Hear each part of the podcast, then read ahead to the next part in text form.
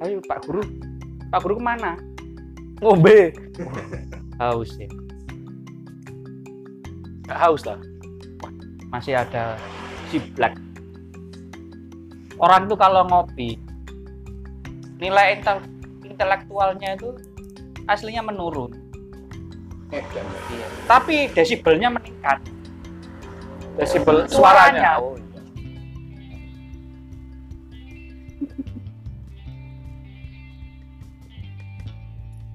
Tutup di Mang. orang tua yang sibuk mengajar. Tapi enak kalau ini ya Pak Guru ini. Gak bingung anaknya ya diajar sendiri ya. Ajar terus. Malah teko guru-guru, pengalaman guru-guru. Online ini tambah ribet. ya iyalah. Pertama, susah memahamkan. karena mau nggak mau ada kendala sing orang tua nggak mampu beli paket data. Ya nggak punya HP Android. Banyak tuh viral-viral itu. Sampai dibantu kerja anaknya kerja bantu buat beli HP buat beli paket data. Terus ada yang ketika belajar online ini nggak ngerti. PR bagi guru.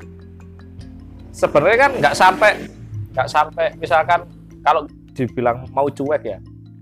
Tak ajar selesai. Tak ajar selesai.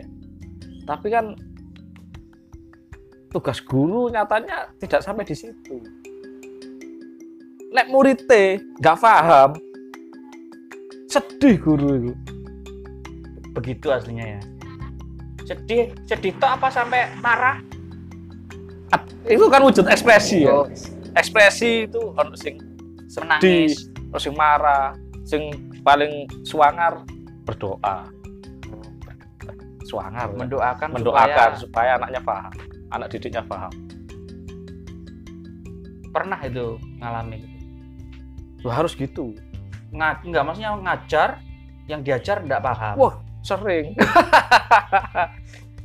Jadi PPL biar PPL di SMA 1 Tumpang. SMA 1 Tumpang ini terkenal dengan atlet-atlet pencetak atlet. Sport sport ya? sport. Olahraga. Olahraga apa? Melayu enek. Oh lari. Atletik ya? Futsal enek. Sepak bola enek. Dan itu sodor, kalau kalau dispensasi bisa satu bulan. Masuk nggak tahu apa-apa hanya satu murid. Maju nggak bisa.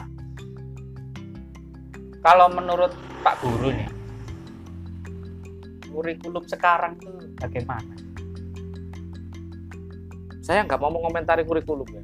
Karena kurikulum itu hak prerogatif dari pusat. Pak prerogatif berarti ya? Iya. Jadi Kal- kalau dikeluarkan ini ya harus ngikuti mau nggak mau. Tapi untuk jumlah satu guru dengan kapasitas kelas yang besar. Kalau menurut apa sejarahnya taman siswa ya Ki Hajar Dewantoro bapak pendidikan kita. Nggak sesuai itu. Terlalu banyak. Idealnya berapa? 5 10 10 maksimal ya 5 10 10 itu udah banyak. 10 udah banyak. Sekarang tuh kadang bisa sampai 40 masih 30 ada yang dosen 50. kan termasuk guru ya? Wah itu. Ya, guru mengajar. Secara anu guru. Iya. tapi nyatanya kan itu kan satu kelas banyak itu. Banyak kamu. Iya kadang tiga angkatan. Eh tiga angkatan tiga kelas. Tiga jadi kelas. satu.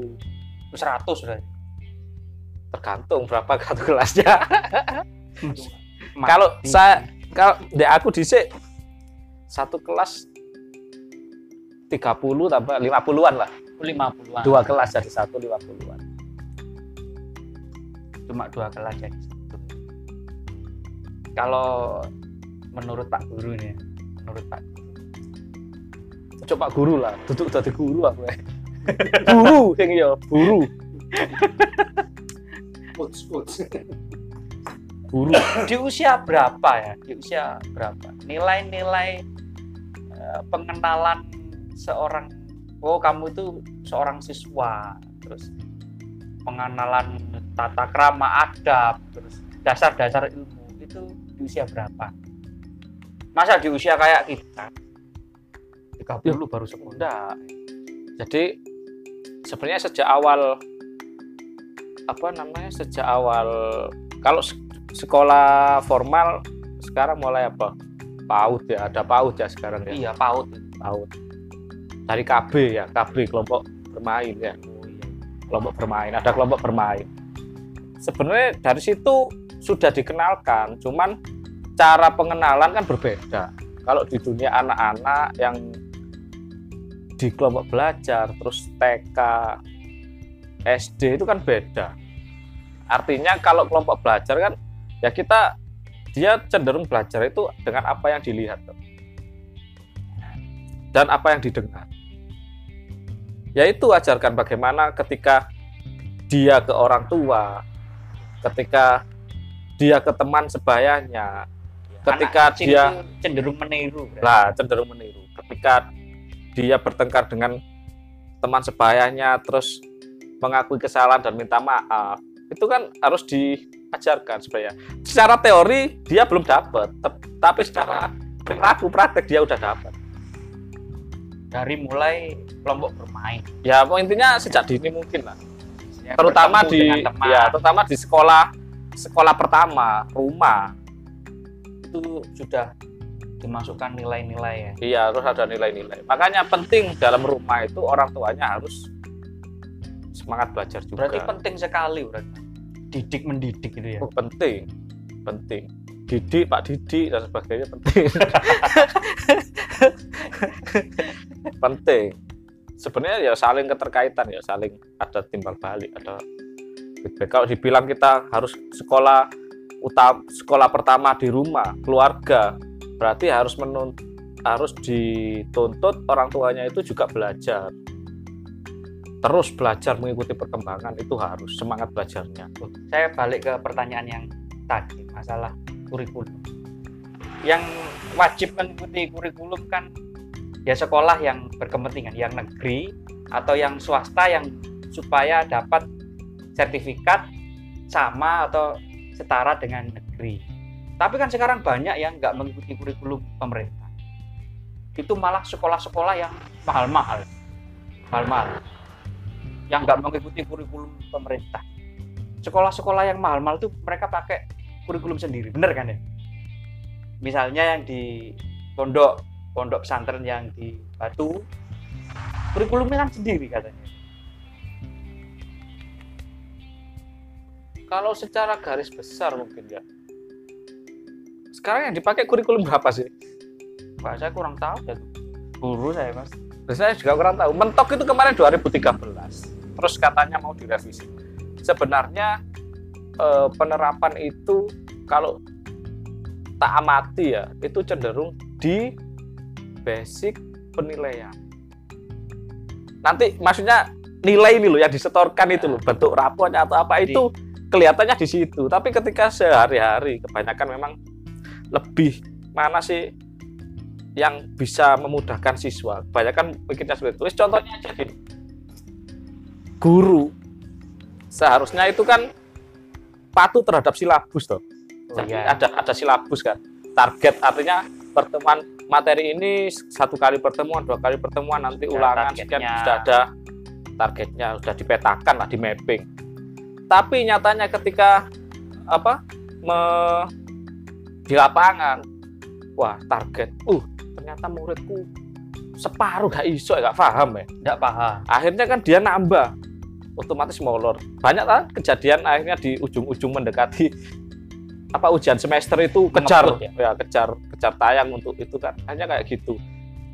Banyak kayak gitu. Akhirnya banyakkan guru-guru itu kan juga menyapa eh, itu mau nggak mau tuntutan kurikulum gitu. Tuntutan kurikulum harus seperti itu standarnya. Sedangkan dilemanya guru loh ini muridku gak paham terus piye? Itu kan. Berarti memang perlu dievaluasi harus evaluasi harus berkelanjutan soalnya kan ada kan ya salah satu sederajat SMA, tapi di situ kurikulumnya itu berbeda dengan yang selama ini kita tahu. Jadi ada ada penjurusan jurusan CEO. Itu Ah. di sekolah apa itu entrepreneur ya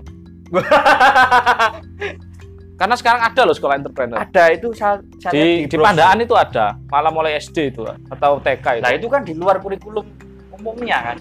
Lah itu nggak tahu nginduknya ke mana ya. Kalau setahu saya nginduknya maksudnya kayak gini. Kalau negeri kan biasanya nginduknya ke Mendikbud ya. Terus kalau yang apa? Oh bukan. Kalau yang apa? Yang nggak ada basic-basic kayak madrasah atau apa itu kan nginduknya ke Mendikbud. Tapi kayak madrasah, alia itu kan mendiknya ke Menak ya. Itu kan ada induknya. Kalau interpret saya nggak tahu, jujur nggak tahu ke mana induknya. Apakah itu sekolah artinya dari sekolah itu ada penambahan khusus artinya model-model modulnya Ya mungkin Kur- pelajaran tambahan, tapi kayaknya pelajaran utamanya itu. kurikulum secara umum jadi kan bisa di anu isok dibentuk artinya kurikulum secara umum dari pemerintah dari pusat ya itu kan ada gambaran tuh. terus kan diolah sampai sekolahan tuh. Oh, ini basic sekolahku entrepreneur. Materi ini dirubah sedemikian rupa di mana eh, basic-basic entrepreneur itu didapatkan oleh anak ini. Misal oh iki ono materi tentang kimia bikin larutan. Contoh ya contoh kimia bikin larutan. Larutan wis bikin alkohol aja enak-enakan alkohol yang sudah populer ya dia secara materi disampaikan alkohol gini gini gini gini gini cara pembuatannya gini gini gini tapi di situ bisa jadi ada nilai plusnya tugasnya kalian bikin kalian kasih merek kenapa ada presentasi atau apa coba dijual Ya, seperti kan kayak gitu bisa dimodifikasi. Iya, ini kan artinya di situ apa? Ada kebiasaan-kebiasaan atau dasar-dasar entrepreneur yang disisipkan. Bisa kayak gitu. Contoh, sekarang contoh ini yang lagi kemarin di pesantren tadi ya. Basic pesantren pada umumnya itu kan eh, pengantar, pengantar yang dipakai ya biasa tuh. Bahasa-bahasa daerahnya, bahasa Indonesia, tapi pengen output dia bisa aktif bicara bahasa Arab atau apa pengennya kayak gitu tapi kan nggak pernah diterapkan lah ini di sisi lain ada adopsi kampung Inggris kampung Iya, iya. Inggris ya dia outputnya berbicara. berbicara.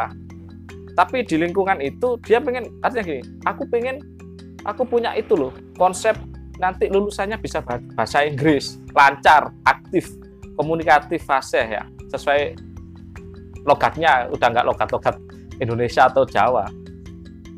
Tapi kan di sana dikondisikan satu area itu dikondisikan menggunakan bahasa Inggris. Di sana diajarkan. Akhirnya terbiasa pembiasaan, pembiasaan, pembiasaan. Akhirnya outputnya aja sesuai itu. Nah, itu harus dipikirkan juga. Kalau pengen jadi entrepreneur ya lingkungannya dibentuk seperti itu. Kalau pengen jadinya lulusannya kayak gini ya harus dibentuk seperti itu. Modifikasi di apa mapel-mapel itu di mata pelajarannya. atau bisa jadi nanti ada beberapa yang bikin ekstrakurikuler dimasukkan di ekstra untuk tapi- menambahkan nilai ya, tambah tapi gitu. diwajibkan apa mungkin ya mungkin sebagian kelompok itu memang nggak suka dengan kurikulum pemerintah mereka mencoba menunjukkan diri kalau kalau tak ajarkan yang model seperti ini ini lebih baik dan lebih aplikatif di dunia masyarakat gitu. Iya. artinya kalau dikatakan cocok tidak cocok itu sudah lu- lumrah pro dan kontra. Dan pasti semua ada positif negatifnya meskipun eh, katanya nggak cocok dengan kurikulum pemerintah.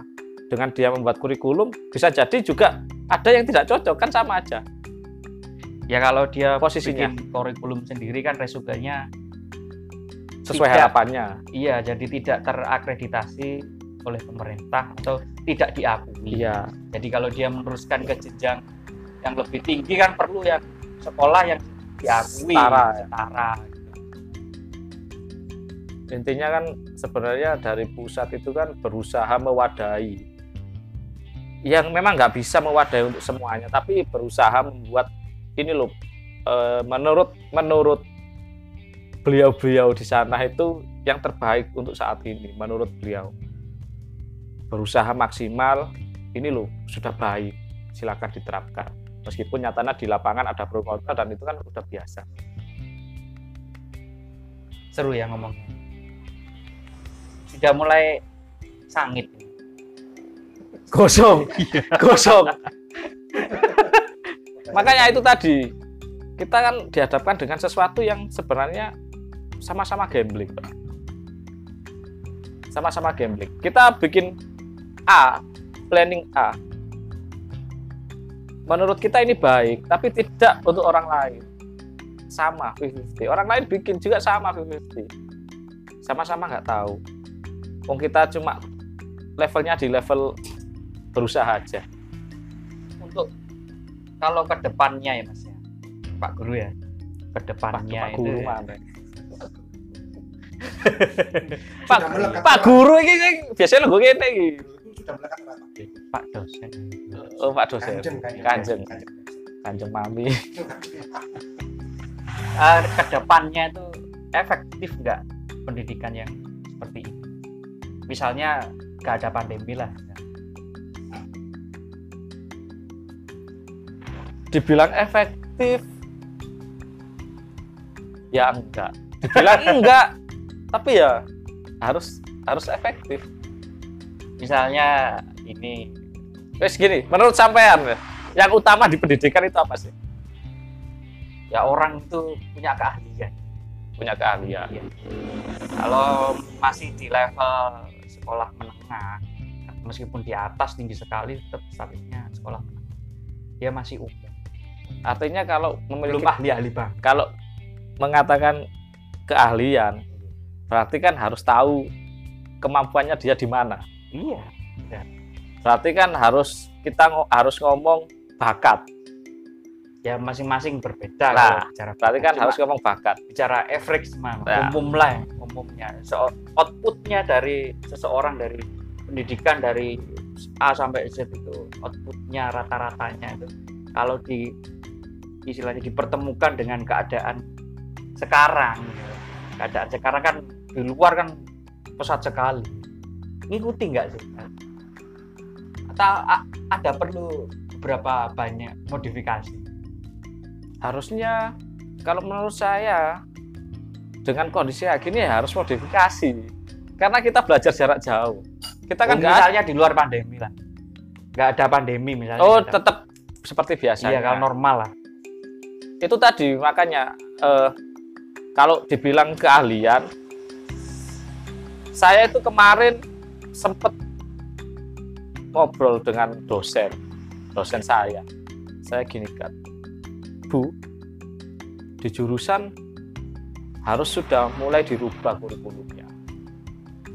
Karena apa? Output dari guru belum tentu keluar jadi guru. Output yang tidak jadi guru keluar bisa jadi guru. Iya enggak kita nggak tahu ini tapi dan yang berada di lingkungan itu sebenarnya kan tidak semuanya punya kemampuan atau memang jadi guru bener kan artinya harus ada bekal-bekal tertentu minimal gini lah misalkan saya masuk saya sekolah di eh, sekolah menengah atas jurusan IPA.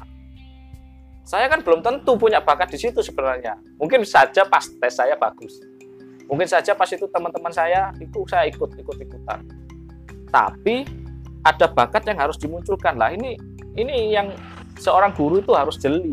Makanya tadi kalau banyak dan minatnya ya, ya. kalau banyak itu kan susah mendeteksi semacam itu kan susah. Tapi kalau memang jumlahnya lebih di di Persen- apa, perkecil. persen- perkecil ya, disusutkan ya. Itu kan analisanya guru itu lebih bagus dan selain itu guru bisa kenal. Sampean punya murid 5 dengan punya murid 20, kira-kira hafalan yang mana? Hafal yang 5. Dari nama, dari karakter, dari evaluasi nilai. Luas lo ya. coba si A ini bisa katakan ke orang tua misalkan bu anaknya jenengan ini putrani pun ngeter ngeter ngeter ngeter kebiasaannya gini gini gini gini eh gini gini gini detail coba 20 atau 40 sekarang akhirnya isi anaknya rapotnya gimana lihat umum nilai A menguasai ini ini ini. Lihat balik-balik beberapa siswa kumpulkan. Sama isinya. Berarti memang ketika rapotan membagikan rapot memang idealnya itu masing-masing wali murid ada konseling. ada konseling Ya. dengan gurunya ya karena yang tahu itu tadi ya mau nggak mau kan sebenarnya kan asistennya orang tua itu Iya. aku jauh tolong si anakku iya kok ajar anaknya suka melamun bu. Nah, bisa jadi dia ahli dukun. Loh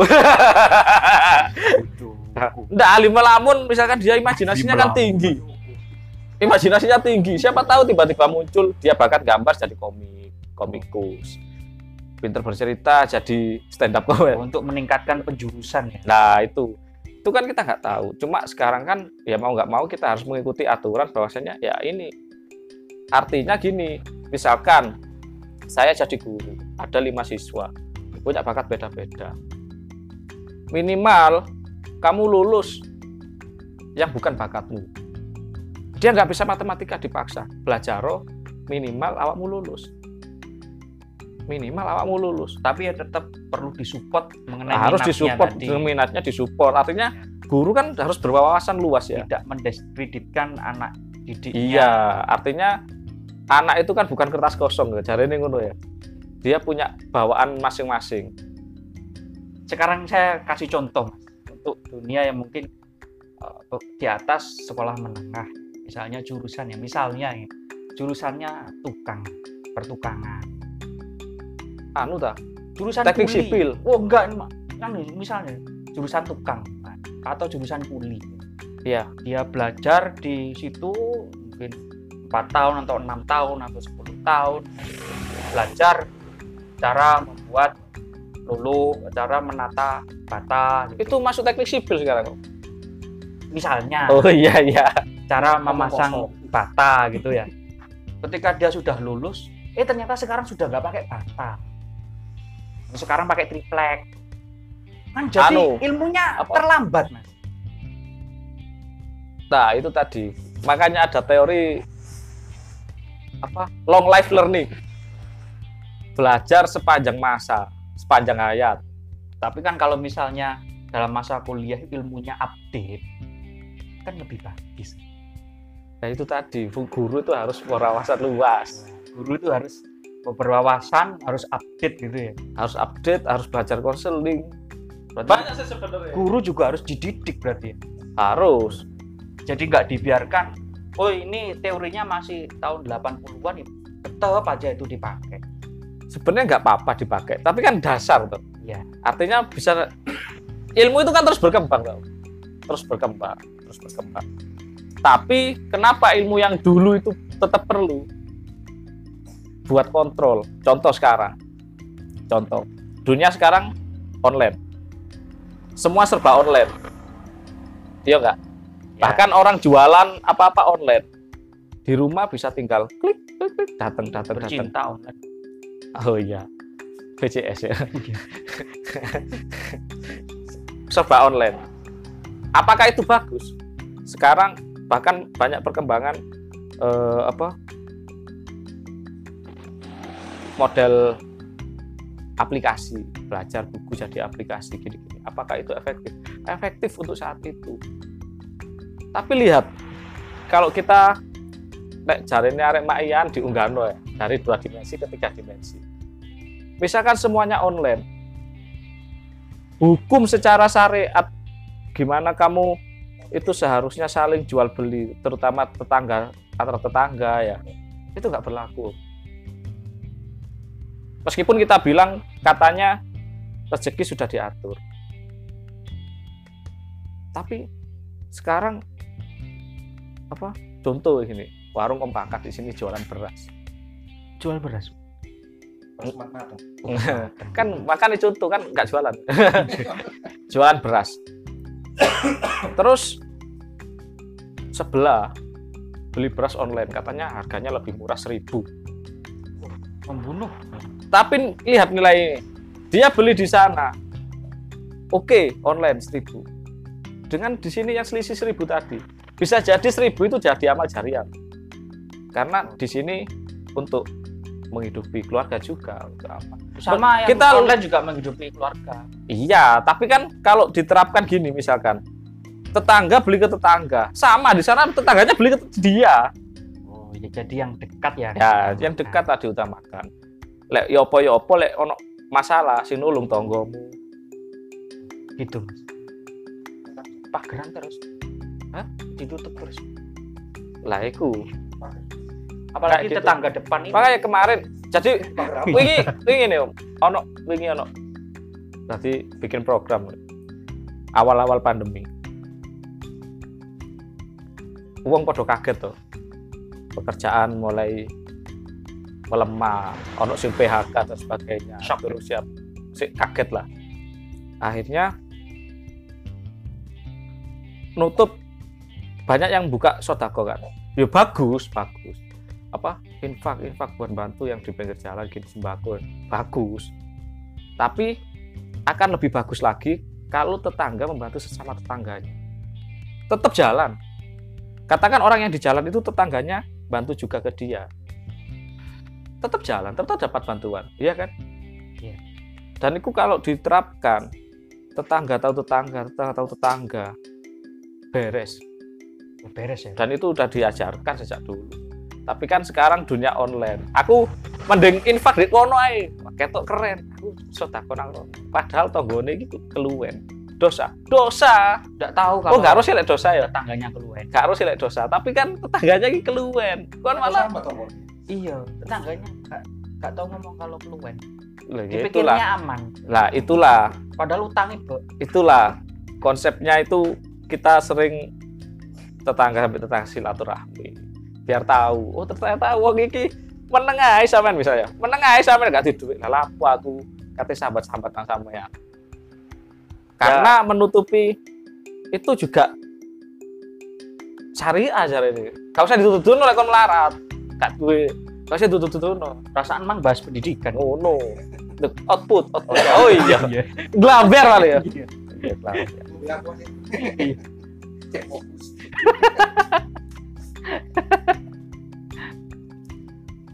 ngobrol masalah pendidikan lagi mas Iya balik ke laptop, iya balik, tukul. balik ke HP saya Xiaomi ketika masa-masa kuliah ya, atau masa-masa jildis lah sekolah banyak kan pengalaman-pengalaman selain pembelajaran selain pembelajaran kurikulum lah Iya. pendidikan kan banyak mas ya. Berapa persentase? Berapa persentase manfaat ya, istilahnya?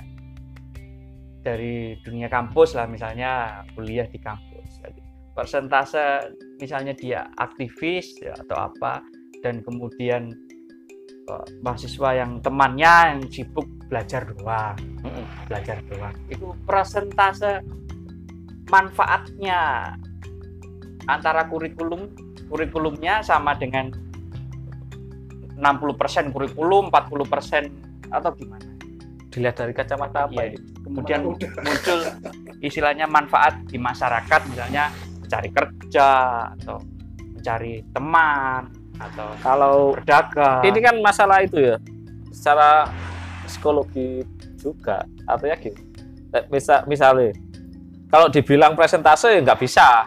Ya. Karena gini, saya cuma mancing kok nggak bisa. Karena gini, ada orang yang memang dia seneng bersosialisasi ya. Akhirnya dia ikut aktif. Nggih, bengi jadi Tinder mbak jadi akhirnya dia cenderung ikut apa ikut organisasi terus ikut UK oh, ini organisasi lah Bu Aktif UKM lah. Bu aktif ya bu organisasi bu jualan iya Bu Juang pokoknya dia bersosialisasi Ya. sosial ada yang dia itu memang kalau orang-orang bilang bahasa kerennya itu apa? Introvert. Wah, itu buku. Menutup terop. Menutup hati. Menutup.